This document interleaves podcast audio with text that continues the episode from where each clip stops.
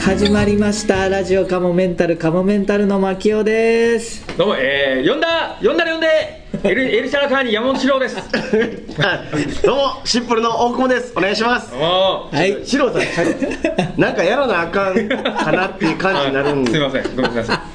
ななんて言ったんですかすいませんいやでもそれは毎回言ってるやつですよね呼んだら呼呼んんでで呼んでって言ったら僕のこのマイクがあるとついちゃうでそれで何つったっけ大久保君はいやいやいやシンプルの大久保ですお願いします結局はいシンプルなんかやらずにあシンプルに言ったしまったちょっと次までにちょっと考えておきま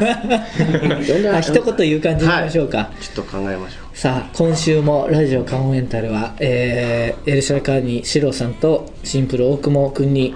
出てもいただきたいと思います、はいそしてペンギンズの直君は今日はお仕事ということでなるほど丸かぶりということですそうですねはいあれなので今日は3人ですはい今週う大さんいやいやえっとう大さんはちょっと今日も、えーまあ、お休みというあー形にお忙し いそうですねちょっとバタバタしてるということではい2連チャンで呼ばれるのおかしいなとは思ってたねこれ聞いてる人見るねあ考ーえるそとうか絶対日本撮りと思うじゃないですかそうですねああ全然別撮りです本当に別撮りしてます一週一週間後完全に別撮りですね1週間後に撮ってあります、 T シャツ一緒じゃないですかいやいやうわ違いました洗ってないだけですみんな今日黒だあほんまやみんな黒やみんなこれ、 うんこんなことあります ちょっと一番やっぱシロさんのやつがこう使い込んでるなっていうこれは10年ぐらい着てます10年サクランボブービー T シャツああなるほど、そうなんですねシロさん結構芸人 T シャツ着てますよねそうそうそう大体芸人 T シャあそうかカモメンタルさんのもう着てくださってますしツそうそうそう前回の収録の時ずっとカモメンタル T シャツ着てたってそう言ってましそたうねだそれで今日も着てこようと思ってそれを忘れてた今日は気づくかと思って前回気づかなかったんですよあいや気そうやづいそうてはやいたけど確かに触れはしなかったです触れるでしょ普通確かに着てあ着てるとかねそうですねうんそうだ気になるあんですけどね、そうかそうかごめんなさい気づかなかったそうだそれなんかシロさんツイートしてましたねしてたしてた、今日一番面白かったのはじゃあちょっと普段カモメンタルでラジオやってる時は、はいこの1週間振り返ってなんかああったみたいなとなるかほどまあなんか最近やったエピソードとか話したりするんですけどふわっとしてても全然大丈え夫ふわふわっとして全然大丈夫ですあのそれはもう大丈夫よこの間ねそううんちょうどこうやっぱこうトークとかうんしていく機会とかってあるじゃないですかこういう場面でね、うんうんうんちょうどねあのおお昨日、うん昨日あの滑らない話のオーディションおおいいオーディションあるんですねあそうなん聞いたでことないいやあそう僕マネージャーさんに「これあの滑らない話のオーディション行く?」みたいに言われて「いやーちょっとやっぱりきついかなちょっときついかもしれないですね」って言ったんですよそのぐらいのトーンはい、うんいやまあ全然あれなんですけどめっちゃ断 そうさりげなく僕の中でちょっと断りを入れたつもりだったんですけど、オーディション入ってしまってて、うん これちょっとやばいなと思ってトーク苦手やから、うんトークもそんなない、えそうなんだ、はいで大久保君あんまそうだねトークする方じゃないめちゃくちゃトークする方じゃないんで、うんそういう力は一切ないんで、うんまあでオーディション行ったんですけど、うんまあ、たまたまこうあのエレベーターえー湾岸スタジオの方に行かしてもらったんですけど、うんうんその遠い方だねはい遠い方で入り口のところで鳴尾悪口の鳴尾んにあって、うんどうやったみたいな話をしてたんですよ、まあ、すごくあったかくてよかったよみたいなおーでまあ多分楽しく喋れると思うでって言われたんスで、タッフさんが笑ってくれるそうですなんかすごくあったかい方らしくて、へ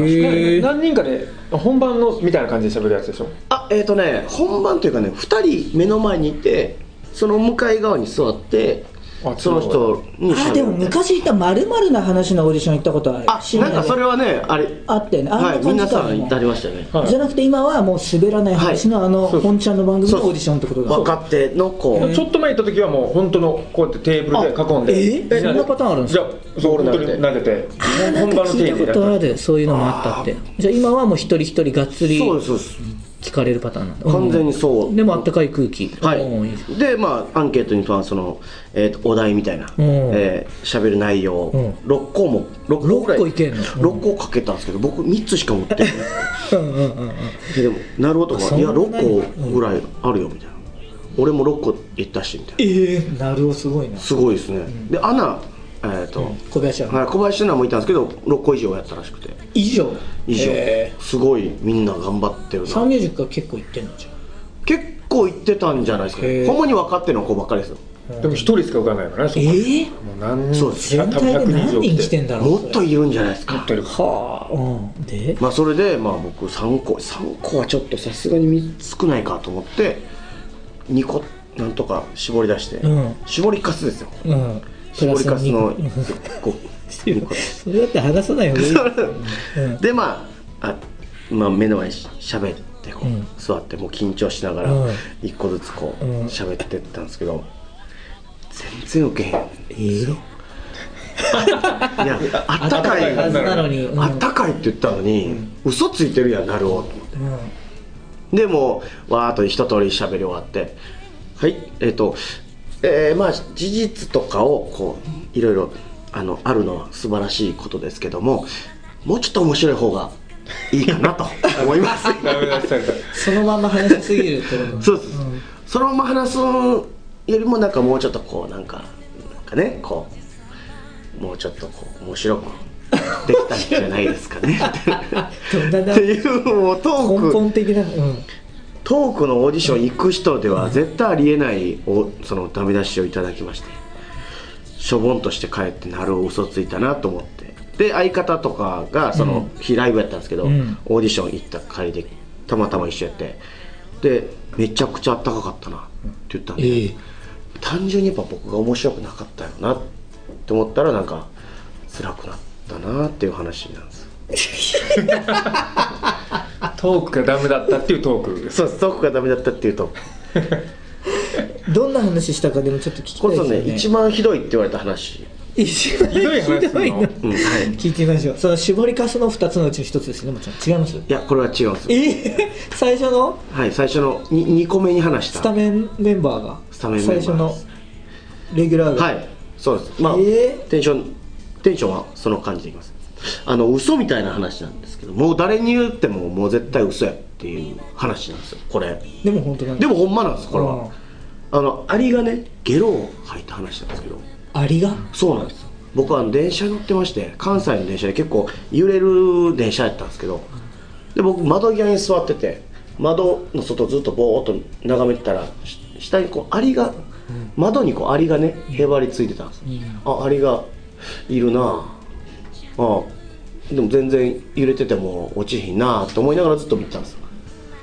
で結構揺れて揺れていきなり急ブレーキをその電車がかけたんですよ、キーってなってうわーって思ってあ怖っと思ってあれ離れたかな窓から離れたかなと思ったらあれがちっちゃい白いやつをピョッと出したん ですよっていうゲロゲロなんそれゲロですよ口からピョッと白いの巻き起くんじゃないんだからいや僕も確かにゲロ吐きますけど ね一時期どこでもゲロ吐けるっていうゲームがあっ一番しょうもないゲロじゃないですか一番しょうもなくはないですよて本当すごいのよ瞬時にゲロ本吐け当るっていにうじゃあここに入ったやつだピッて吐くいのや病気ででしょそれもね本当にすごかったの一時期でさもちろん飲んでないとダメですけどね飲みの席でねあー先輩とかと飲んでて大体いっぱい飲んでくるともう結構吐き癖ついちゃってああの頃はもう吐いてリバースしてもらってとりあえず飲むっていうのやってたからいつ綺麗でも吐けた綺麗なねお好み焼きみたいなこう綺麗なゲロちっちゃいもうゲロちっちゃ綺麗じゃないですお祭りとかのあのちっちゃめのお ちっちゃいやつね好み焼きねあーなるほどそのぐらいのゲロをはい机の上とかでも吐けるっていうねいややっぱすごいね牧く君はこういやいや僕僕のアリの話あそっかそっかマキオさんすごい話だで僕のアリの話アリのゲはロいでもおーそうなんだそれダメだったんだこれダメでしたまあなんなんですかねまあでも面そう白いでですけどね面白いけどねねやっぱそのやっぱりある程度のどういう人とかわからないとそダうメなんじゃないそうですねわからないでしょ確かにだからまあちょっとそれに味付けしなきゃいけないってことなんですかねでもちでょっすとかねの味付けで良さそうですけどね、うんまあどういう味付けしていいか分かんはないいいやから僕もわかんないまああることをこう喋ってちょっとシロさんでも同じエピソードちょっと話してみます今のえ大久保君のあじゃあいいですかこれあの大阪に住んでた時の話なんですけ どあのーあ大阪の電車って揺れるんですよすごいほうあの近鉄南大阪線なんかもうあなんか本当に20分乗ってるだけで本当に気持ち悪くなったりするんですけ どでパッと見たらアリがねあの天井に引っかかってるんですよ引っかかってるんですかあれアリがこんなとこにいるなんてはってすごい思って思うじゃないですかそういうことであれいるなと思ってそしたら急ブレーキかかったんですよ、でみんなガーッつってこけそうになってであれそういやアリ大丈夫かなってパッと見たらアリがその瞬間口から白いゲロ出したんですよあれも大変やなと思って大変嫌なって親切に天井に引っかかる状況って何なんですか引っかかるってななんだっあ僕、ま、窓に、あ窓たかだそれも自然に間違えたんですかちゃんと聞いていないから人の話なるほどこういうこれこともでなんもですインプロのゲームでこういうの多分あるんですよあそうなんですか、繰り返すっていうのはい人の話をしゃべるそうそうそうそうでもやっぱ同じようにしようと思ってもできないでいすよやできないじゃあ槙尾僕も君やってみましょうか、えーこれ僕はあの大阪に住んでた時の話なんですけどもちょっと住んでたことあってんで大阪近鉄線っていうのがあってめっちゃ揺れる電車なんですけどそれの一人で乗ってたら僕のこう後ろにこう窓ありますよね座ってたらその窓にアリがこう外からこうピューって上がってきてあアリいるじゃんと思って電車の中ですげえなとか思いながらそしたらまあ案の定揺れますよね電車こう揺れて揺れてでさらにその時なんか急ブレーキでキーって止まったんですよでそしたらああれそういえば今の衝撃でもどっか行ったかなと思ってパッと横見たらアリまだいるんですよそしたらアリが口から白いゲロおえーって吐いて てうわゲアリがゲロ吐いてるって酔ってたんですよアリもーあいやこれ素材が悪いんじゃないかーいやこれいやこれだからだから言ったじゃないですか一番ひどい話だ一番よひどい話一番ひどいって言われたんですそうかほんでなんか僕の話よりなんかこうあの四郎さんの話にこう影響されてますよね僕のなんあかあれなんか違った俺の話いやまあその大阪住んでた時の話なんですけど近鉄線のとかっていう完全にその流れそうだね言っ大て久なかった保君なんつってたっけその時僕は電車の方は行ってないですあの関西ですごい揺れる電車があるんですけどあああーそうかそうかそういうふうにダメだ覚えち記ゃった憶が俺も俺も七郎さんので、あ大久保君そう言ってたのかなと思っちゃって、えもうもう2つもちょっと聞いていいですかでももう二つです多分はい申し訳ないけど落ちちゃう可能性高いってことですよねそうですねもう確実に落ちます ねはいじゃあここで披露してもらっていそいうですねじゃああの僕のあの小学校時代にあの今川光大君っていう子がいてラジオカモメンタルまあでもう受からないと思うなそれそれは受からないでしょううーんおかしいなもうもう一個はどんな感じなんですかもう一個がねちょっとこれは、まあ、ちょちょっと自信ないんですけど自信のやつが3つあるんですねえ自信ある3つのはいう自ちの信一がある個ですよねでもえ 自信がある3つなんですけ中どでもうんの中でも自信ないですさらにでもの残り数みたいなやつも2個足して出したんだよ、はいオーディションでは残りかすは本当ひどいんで絶対喋らないです でもオーディションでは喋ったんですよ喋りました でその最後の残りカス出した後に、んなんか他にありますみたいに言われたんで、もう一個最後言ったんです けどでもそれが一番受けましたいいやそれ聞かせてよじゃあうんあじゃあそれ聞きましょうかいですか、はいで小学校1年生の時に、はい僕ドイツ旅行行ったんですよ、えー家族で、すげえうんもうまああんまりしっかりは覚えてないんですけど街中ですごいあの黒人4人組ぐらいの人がわっと僕の家族の近くに来て、うんなんか喋ってるんですようんうわなんかこれおど親父これちょっと怖い子供ながらに怖いなとうんすごいでかい人が威圧的に来るからでも親父はちょっとまあまあ大丈夫任しとけ任しとけってうん言ってそのまま4人の黒人と親父で裏路地に入ってったんですようんあれこれちょっと大丈夫かなと怖い怖いと思って5分ぐらいして親父が普通に借りてて、あよかった親父ってだからもう右腕にミサンが10個ぐらいつけてて、ん大丈夫あのお金は取られなかったからってうんもう買い物しただけやっつってで後々聞いたらそのミサンが1個5万ぐらいして結局50万ぐらいの買い物をかで親父としてはお金取られたんじゃないよって俺は品物を買っただけだっ一緒じゃんたはいプライドがねプライドええああ確かにそれいいっすねうーんすごいねそれプライドの話でした子供に見せられないもんねそうやっおぱそ金取られこたなんてお金取られたなんていう任しとけって言った割にそんなでも商品買っただけだってそうだねは皆いさんそれなんでその最初のラインナップに入れてなかったんですかじゃあまあなんでですかねよぎってはいたんですか頭に一瞬よぎったんですけど違うなはい違うかな話してみたら意外とそれが一番しっくりきたってことそうですみたねいなそれが一番まあ、滑らない話って言ってから話すのも大変ですよねうんやっぱ話術って難しいです僕言っちゃってましたもん僕はそこで「いや僕はやっぱトークってすごく苦手で」って言っちゃいましたもんはい滑らない話のオーディション来てんのにそうかすごい苦手なんですよねってどっちかって言ってたら僕ら3人はそういう得意な方じゃないですもんねそうね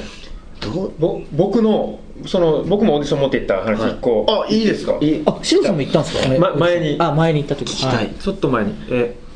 この僕学生の時の話なんですけど、はいあの学生で僕大阪に住んでた時があってす大阪から 本当に本当大阪住んでたれへんな住んでてパリ出てこないです住んでてうんあれ出てこないですで、お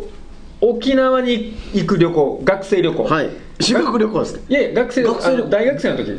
勝手に行ってる旅行だけど、もう金がないからもう船で行くと安いんですよ、ういうんん船で2泊3日で沖縄に着いて、んで現地2泊して2泊3日船に乗って帰ってくるっていうう、ん船の中で4泊するんですよ、うんでもまあ楽しそうそうででもお行ってで帰り際もうお金ないからもう100円しかなくて帰り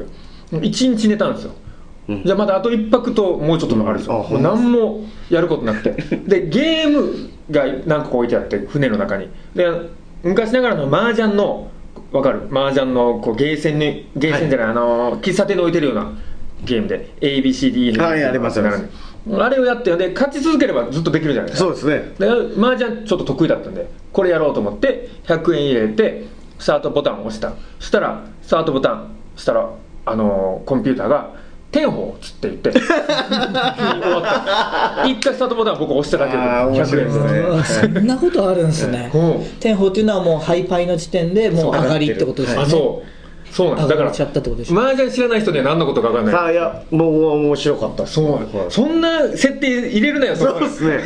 しかもこっちとしてはなけなしの100円ですそうあこれだよ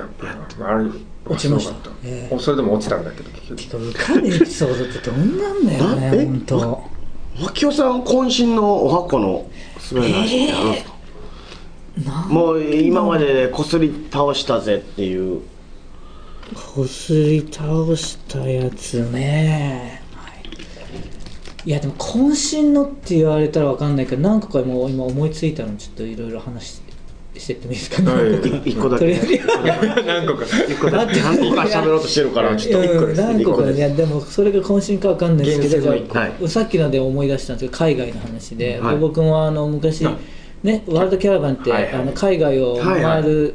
リポーターをやらせてもらった時があって、その時にある時あの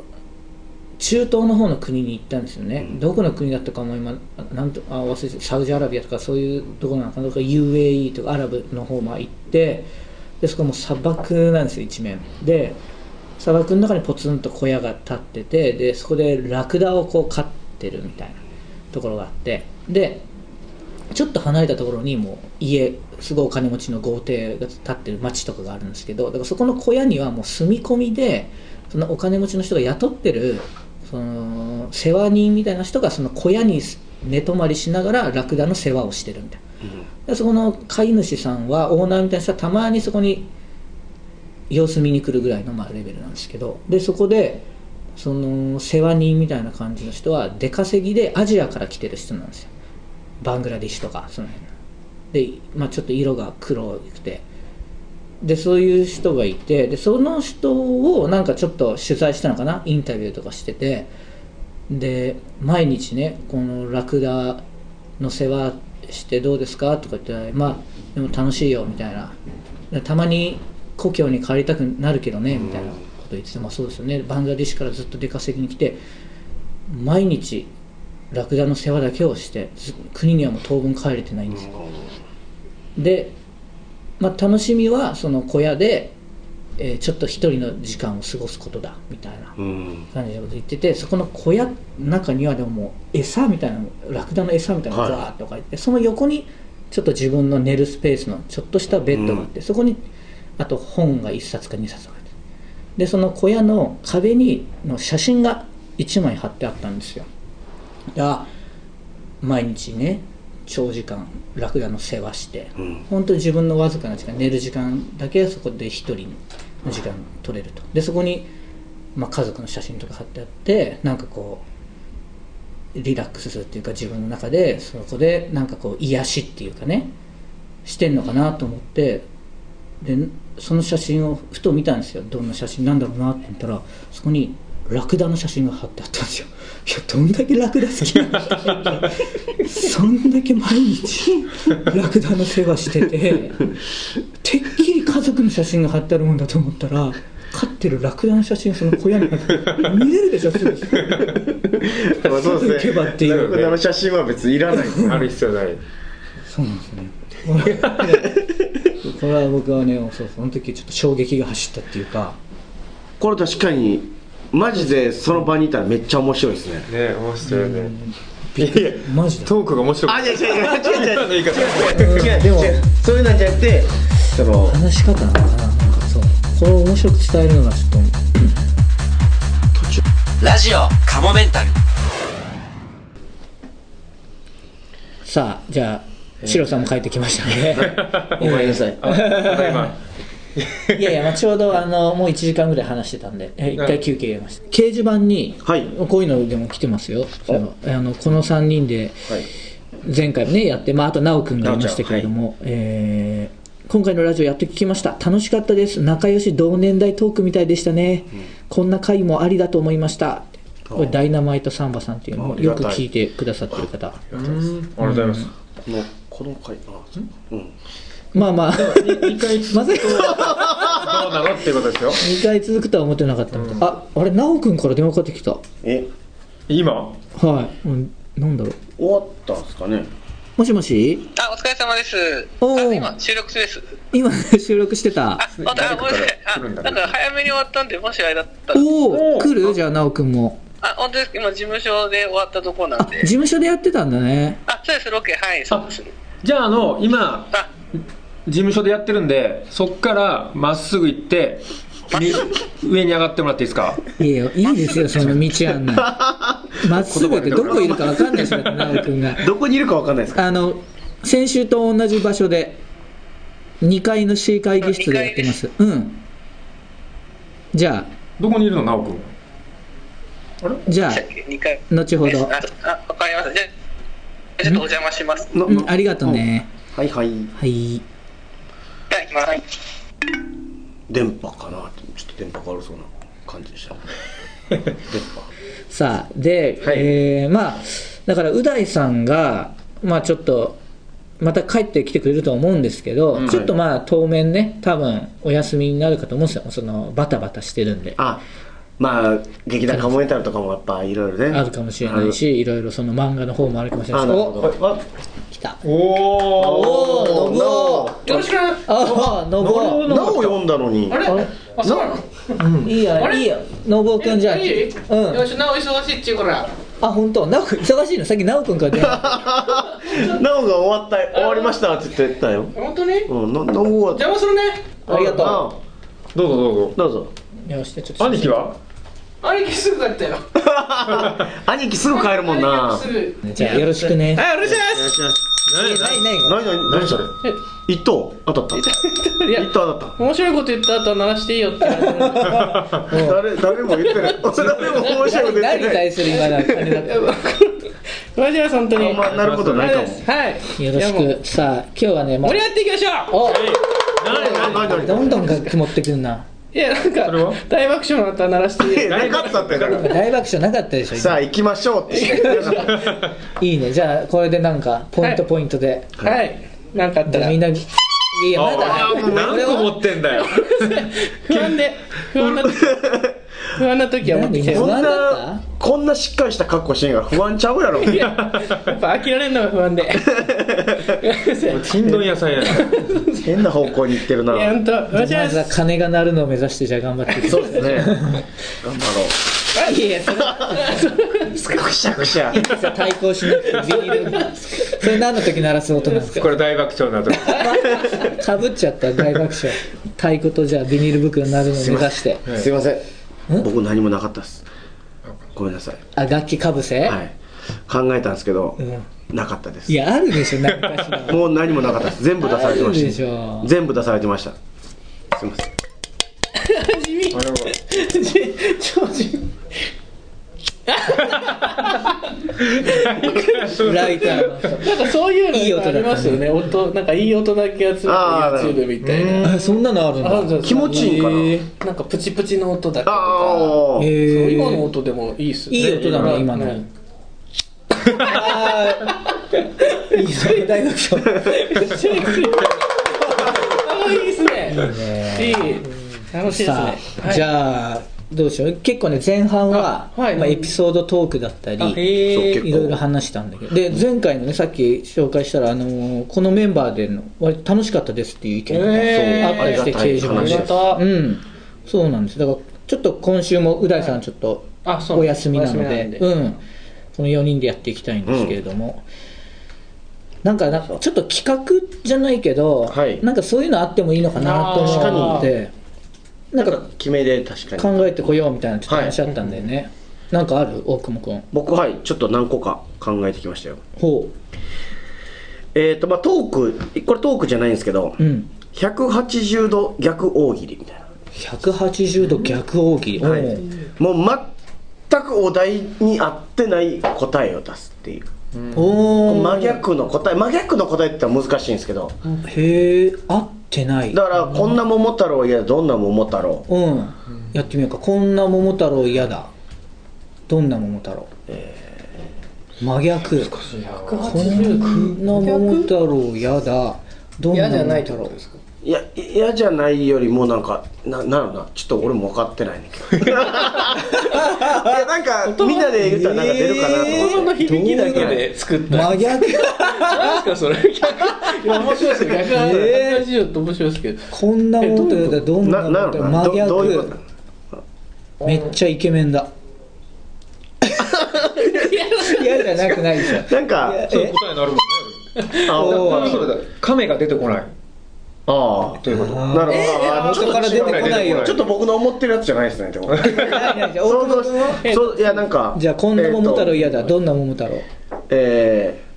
ー手を手を上げ右手を上げて左手を上げたらラッキーこれじゃあこれじゃあシュールもう全く関係ないことを言えばいいなそうえーですねないやちょっとわかんないでノすブをやってみはやいシェイえーこんな桃太郎は嫌だどんな桃太郎えー、広めのお皿に、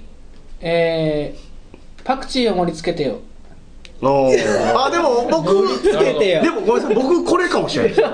僕の思ってる答えってはいはいえちょっとでも何でもありってことだねあそうでもありやん連想できなきゃい いそうそうそう連想できない方がいいっていうだからその桃太郎と全く関係ないことなんか無理問答みたいな感じですかねかな言ったらねうちうちの村に信号機ができたそあうだ村だからダメですああ村村だからあ村だからダメ桃太郎があー全然絡ませなかっはそうなんだちょっとそうか難しいなそたのへえいなんかっていう無理問答大喜利バージョンですねじゃあねいや180度逆を言うなんか響きだけで作るからこんなことになそうるだよあとちょっと他にもあるああります究極トークってい究う極トークって何それタイトルはいいねタイトル究極トークどんなんですかこれはね目耳鼻を全部塞いでトークするっていうもう口にだけ全部集中させるっ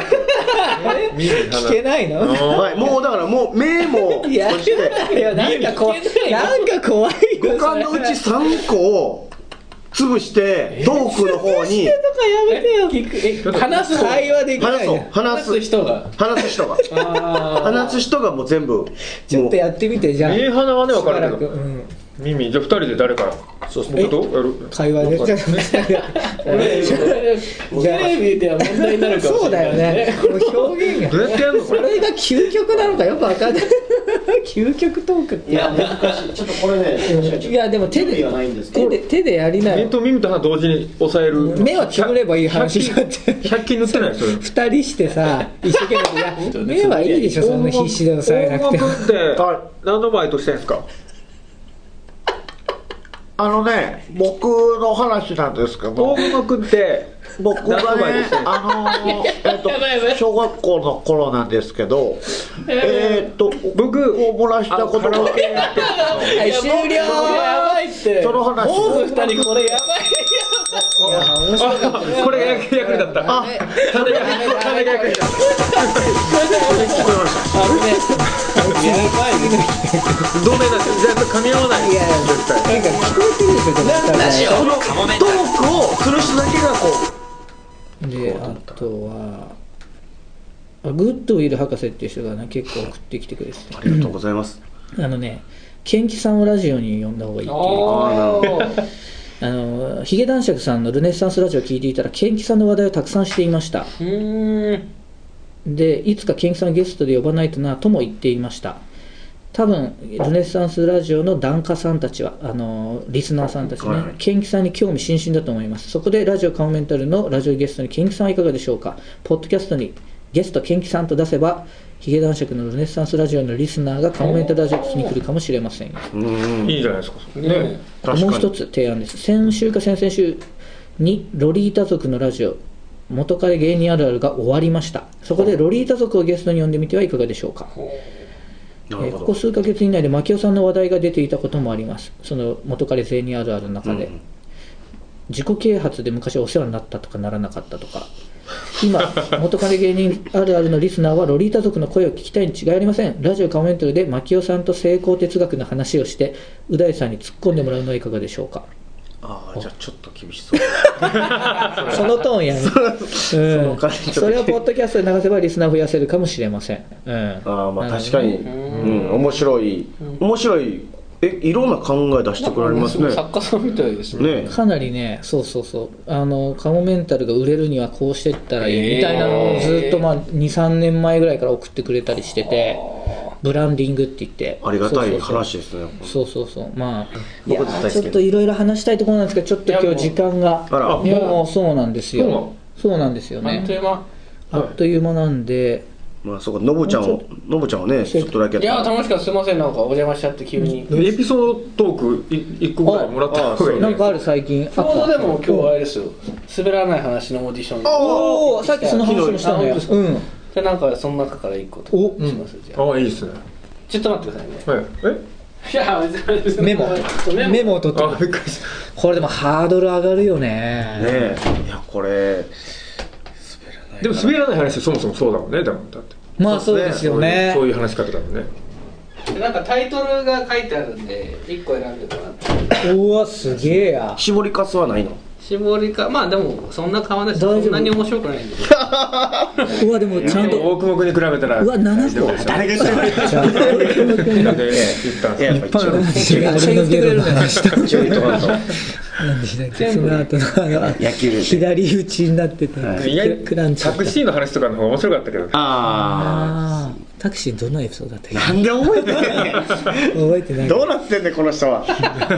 まあ先に言うと全部やや受けだったんであの、はい、あそうなの期待しないで、はえい、ー1競輪場の営業2チベットへロケおお3バイオハザード4母親の病気5兄貴初海外6入園式7お尻で挑戦どれいきましょうは母親の病気ええ 俺絶対これはないと思うけどえなんだってもうタイトルからしていやまあねえでもまああでも滑らない話だそうから滑らない話やからかいいですかじゃあじゃあ母母親親のの病病気で気をあの父親から急に電話かかってきまして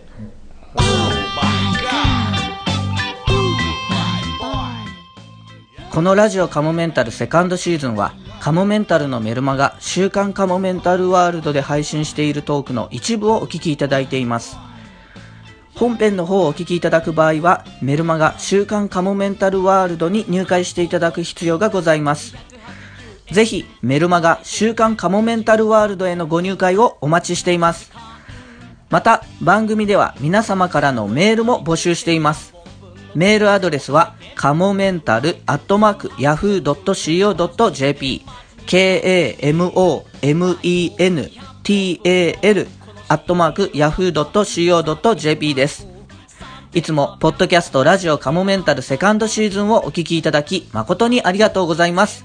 今後とも、ラジオカモメンタルをよろしくお願いします。 3本分の笑顔であの子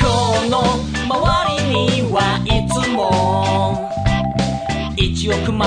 の札束が舞い散っているけど僕はうまい棒10円玉分のあ